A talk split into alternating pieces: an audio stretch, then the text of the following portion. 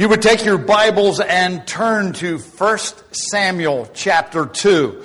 We're going to look at two passages of Scripture this morning. Uh, 1 Samuel, uh, we're going to look at 1 Samuel first, and then we will end with Matthew chapter 18.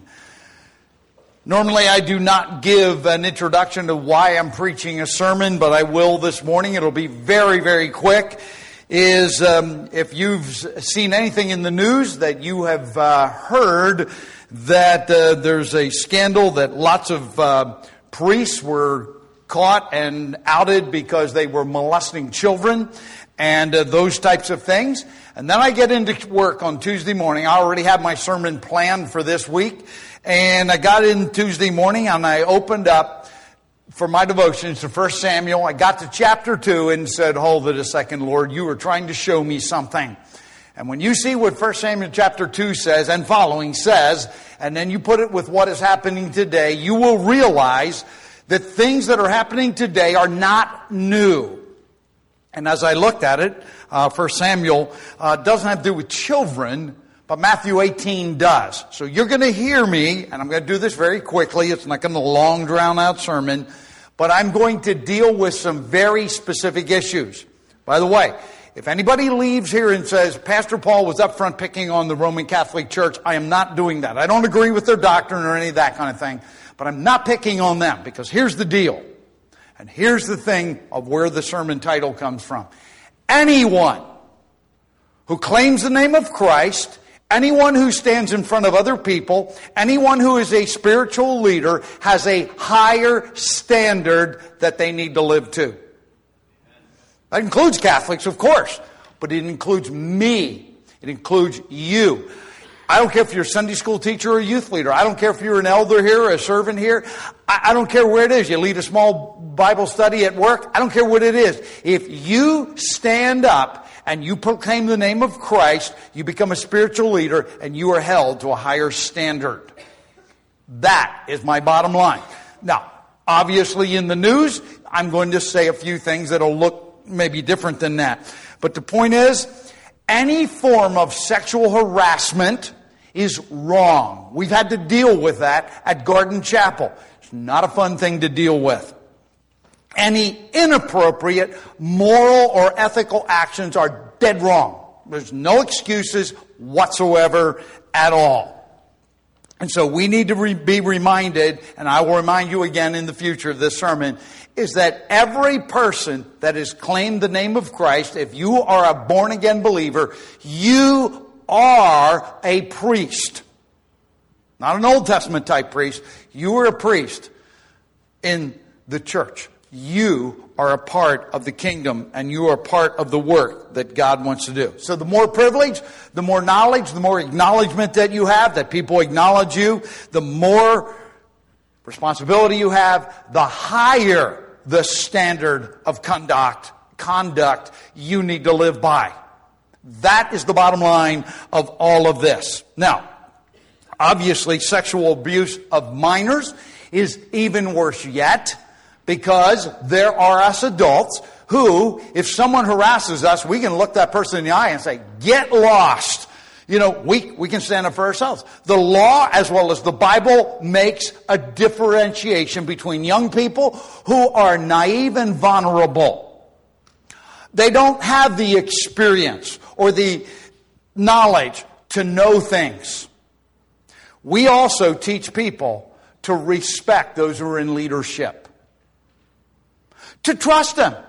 Let's face it, the biblical concept of, of a spiritual leader is one who's a shepherd. Shepherd, follow the sheep. That's a good thing to teach people, to show respect and give honor where it's due. That is absolutely a correct way of thinking. But if someone takes that position of responsibility and honor, privilege, and they abuse it, that's worse. All sexual harassment or sexual abuse or all immorality is wrong. But when you are in a position where people look to you for guidance, especially biblical guidance, you are held to a higher standard. I know that because I've read the scripture. And uh, you will see that here in a few moments. Obviously, in the Roman Catholic Church, Uh, it has gone to greater depths that have been found out. It happens in all churches. I'm going to tell you. I, I know people that, that come to this church who have been sexually harassed in the past by their pastor. You know what they did? They moved them to another place. That's horrible. Let me show you what I mean by this. Um, a lot of times, and I, am just quoting the verse where it basically says, Beware of false prophets who come to you in sheep's clothing, but inwardly are ravenous wolves. Now, when we see that passage, we usually have this idea, and if you look it up, you'll see it's a sheep with a wolf head on it. That is not the biblical picture. I still know that's a wolf. This is the biblical picture. You don't have a clue on the outside. That's somebody you've been taught to trust. Somebody you should be able to look up to, to teach you truths from the Word of God, to be a, moral, ethical standard, a spiritual person that you can look up to. The Apostle Paul could say, Be imitators of me as I am of Christ. That's the way it should be. The problem is when that gets violated, there is a higher standard that those people are held to. I propose to you that most of you are a spiritual leader in one way or the other.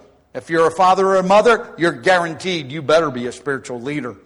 Uh, just the other things I mentioned. We need to make sure that we hold ourselves. We don't just point the finger and say, Roman Catholic Church should have dealt with that. They should have, yes. But we need to hold ourselves to that kind of standard. And you're going, Paul, why are you telling this? We all know that. We've been here. We know what the Bible says.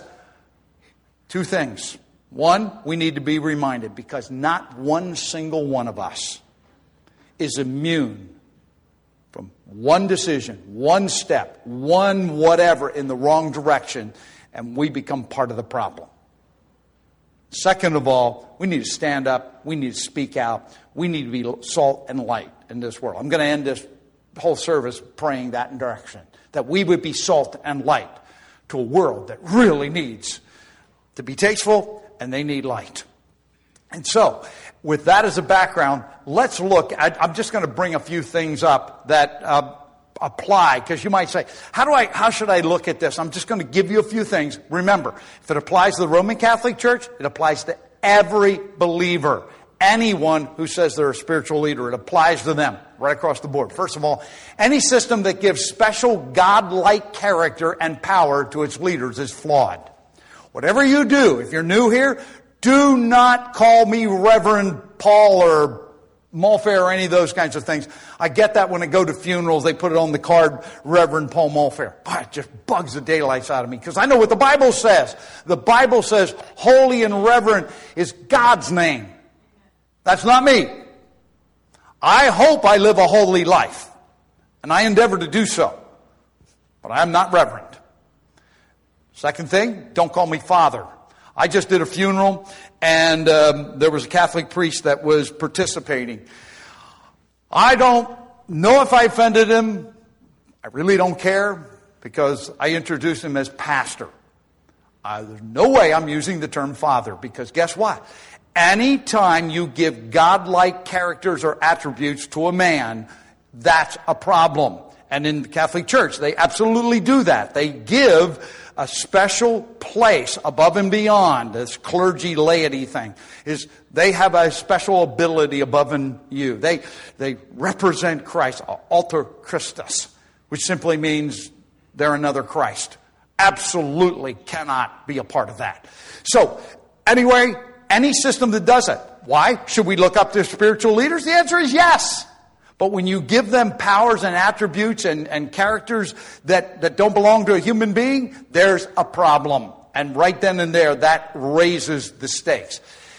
Any system that gives a pass to the ethics and morals of the leaders is absolutely flawed. You already heard me say it needs to be higher, not lower. Here's what happens. When you're in leadership, you go, I busted, busted my back. I gave all these hours. I did this. I went over. Nobody appreciates it. You know what?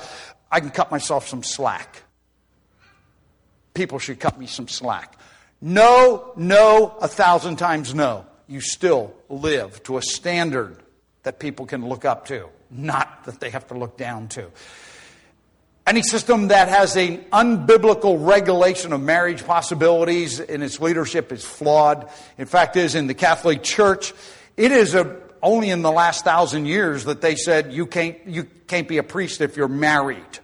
That wasn't that way from the beginning. Peter was married, and they look back and say, and they're wrong, but they look back and say Peter was the first pope. He was married. You get a mother-in-law. You don't get a mother-in-law without being married. In case anybody didn't know that yet, uh, that's the way it works.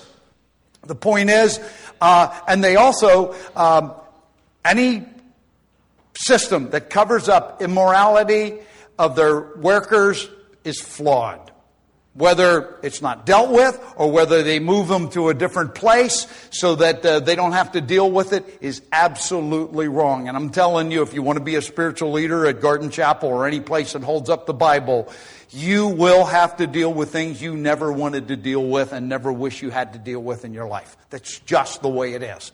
So, just putting that there. What is good for one is good for everyone. So don't point fingers. Because remember, when you point one finger that way, you got three pointing back at you. Anytime you hold anybody to a high standard, and you should, remember, you have to live at least to that standard or higher.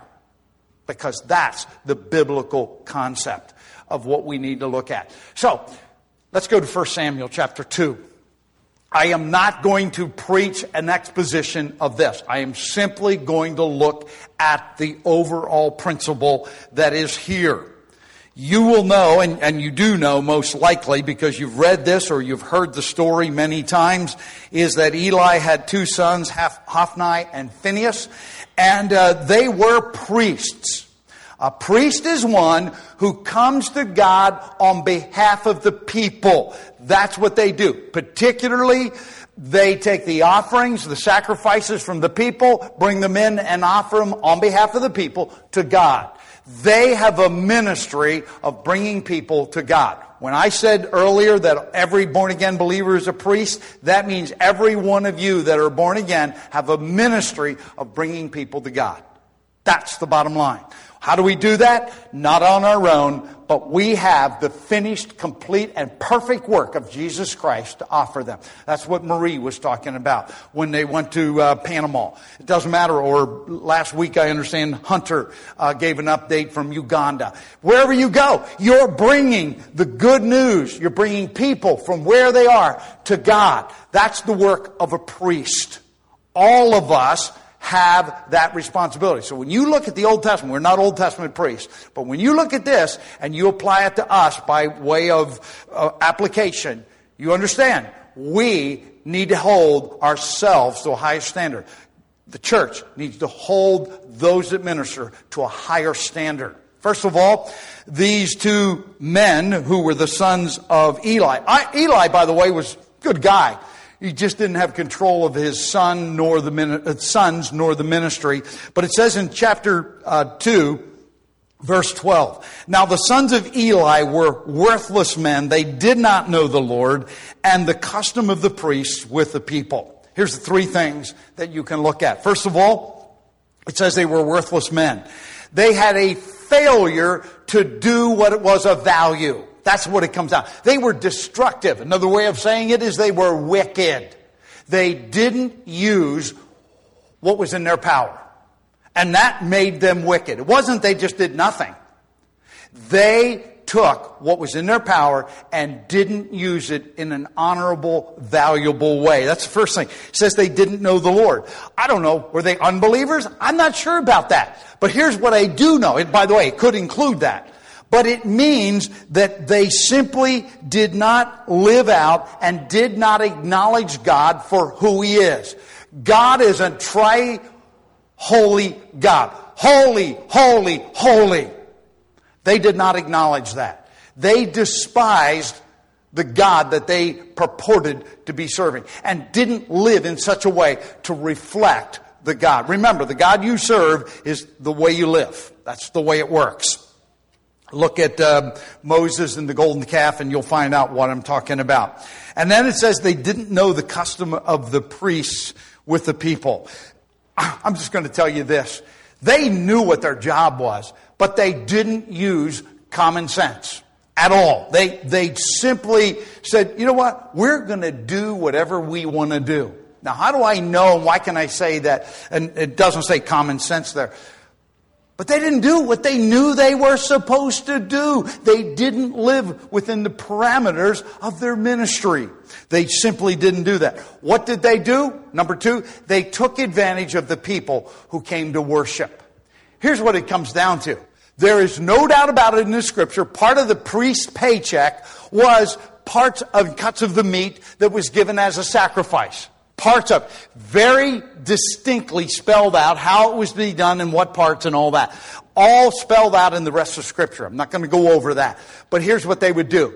They would come in and they would be boiling or whatever with the meat and they would come in and they would take a three prong fork reach in and get what they wanted selfishly. Now some of that may have ultimately been theirs but they went ahead. They didn't do it in the right order. Didn't use any common sense. It's like, oh, this is an offering unto the Lord. Oh, we get a part of that, but they went ahead of that. And so they took advantage of the people. You say, well, is that all that bad? No, here's what else they did. Because the requirement under law was the fat had to be burned and the meat had to be, you know, all done correctly. They'd say, hey, we don't want the meat after it's been cooked or after the fat's been burned off or any of those things. We want you to give it to us raw. That's the way we want it. We want it. Notice it's totally self-centeredness and selfish in ministry. The moment you start looking at it, well, I deserve this or it's okay for me, you are already out of order. It doesn't matter what the area is, you're already out of order. In this case, it was just being plain old selfishness and it goes further than that. It says that they despised the, the uh, they despised the God uh, that the people came to worship. In verse 17, it says it this way. Thus the sin of the young men, that's the two, two priests, was very great before the Lord, for the men despised the offering of the Lord. In other words, they looked down on ministry. It was a means of support. It wasn't serving God. It wasn't serving people. It wasn't bringing people to the Lord. It was serving themselves. And when you do that and you use ministry for selfish purposes, God's against you. Because the ministry is to reflect who God is. That is not a reflection of who God is. In the New Testament, it goes uh, way beyond that. And in the New Testament, it says if you're going to serve the Lord in the church, you don't do it for money gain. You don't do it in covetousness. In fact, is you do it in a blameless and a way that has a good reputation. If you want to find that, go to First, First Timothy chapter three, and you will find what I just said is there. But it didn't stop there because they went beyond that.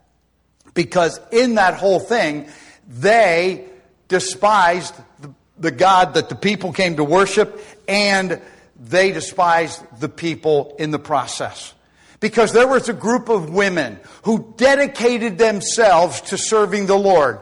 Back in Exodus chapter 38 verse uh, 8, it made that clear that there was a group of women who were dedicated to serving the Lord at the temple. They didn't do what the priests did. Uh, I was talking to Peter about what I was going to preach, and he says, yeah, they were the cleaning crew for the tabernacle.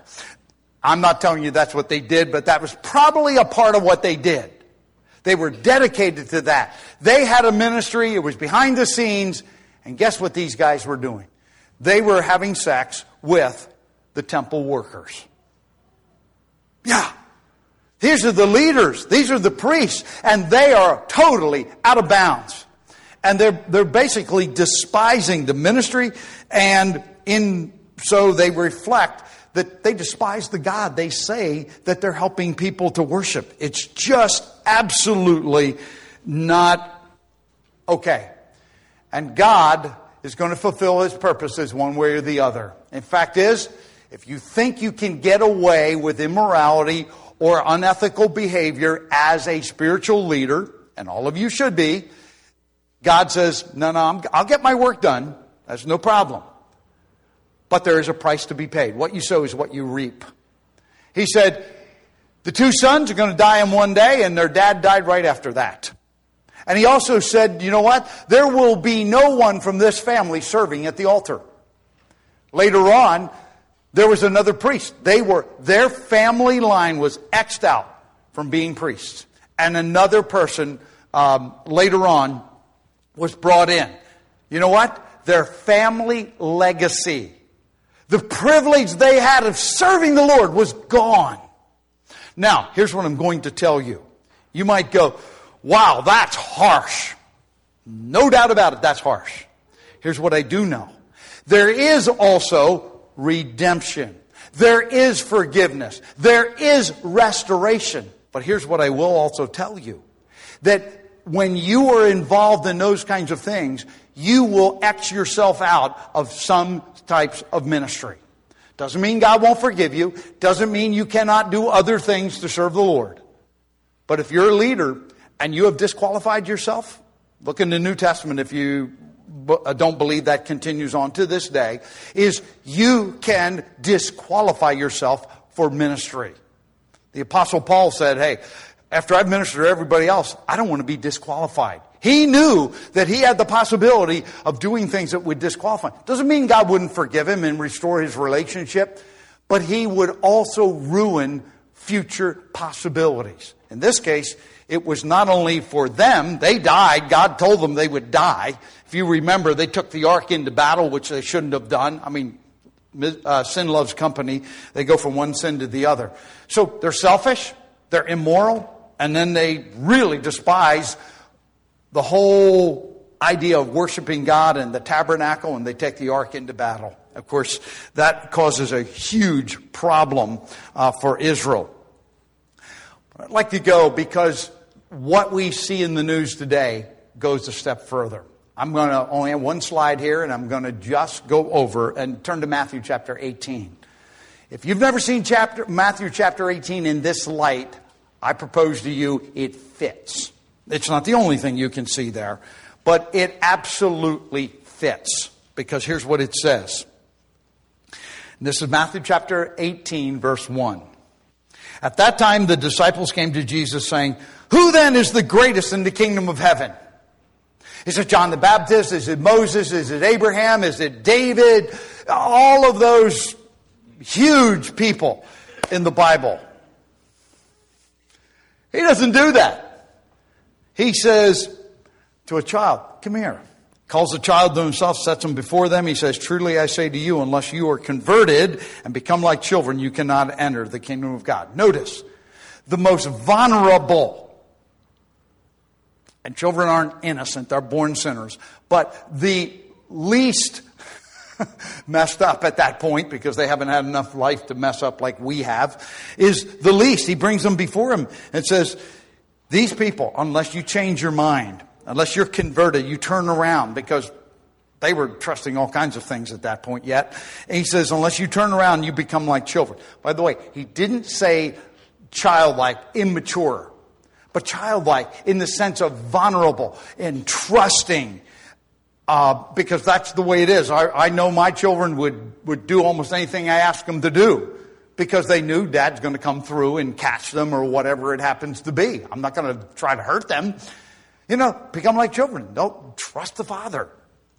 He said, You need to be trusting. And then he goes on to say, And whoever humbles himself as this child, he is the greatest in the kingdom of heaven. A humble person is not someone who walks around, and this is an insecure person. I'm a nobody. I can't do anything. God can't use me. I have no ministry. I'm worthless. That is not a humble person. That's a person that's just simply insecure and doesn't know who they are. A humble person is like Moses and Aaron. They were leaders of three, two to three million people. And you know what? When things got hard, they fell down on their face before the Lord. I always joke that they had dirty faces all the time because the people were so miserable they were dealing with. They were falling down. Lord, we can't do this. Here's what a humble person comes down to.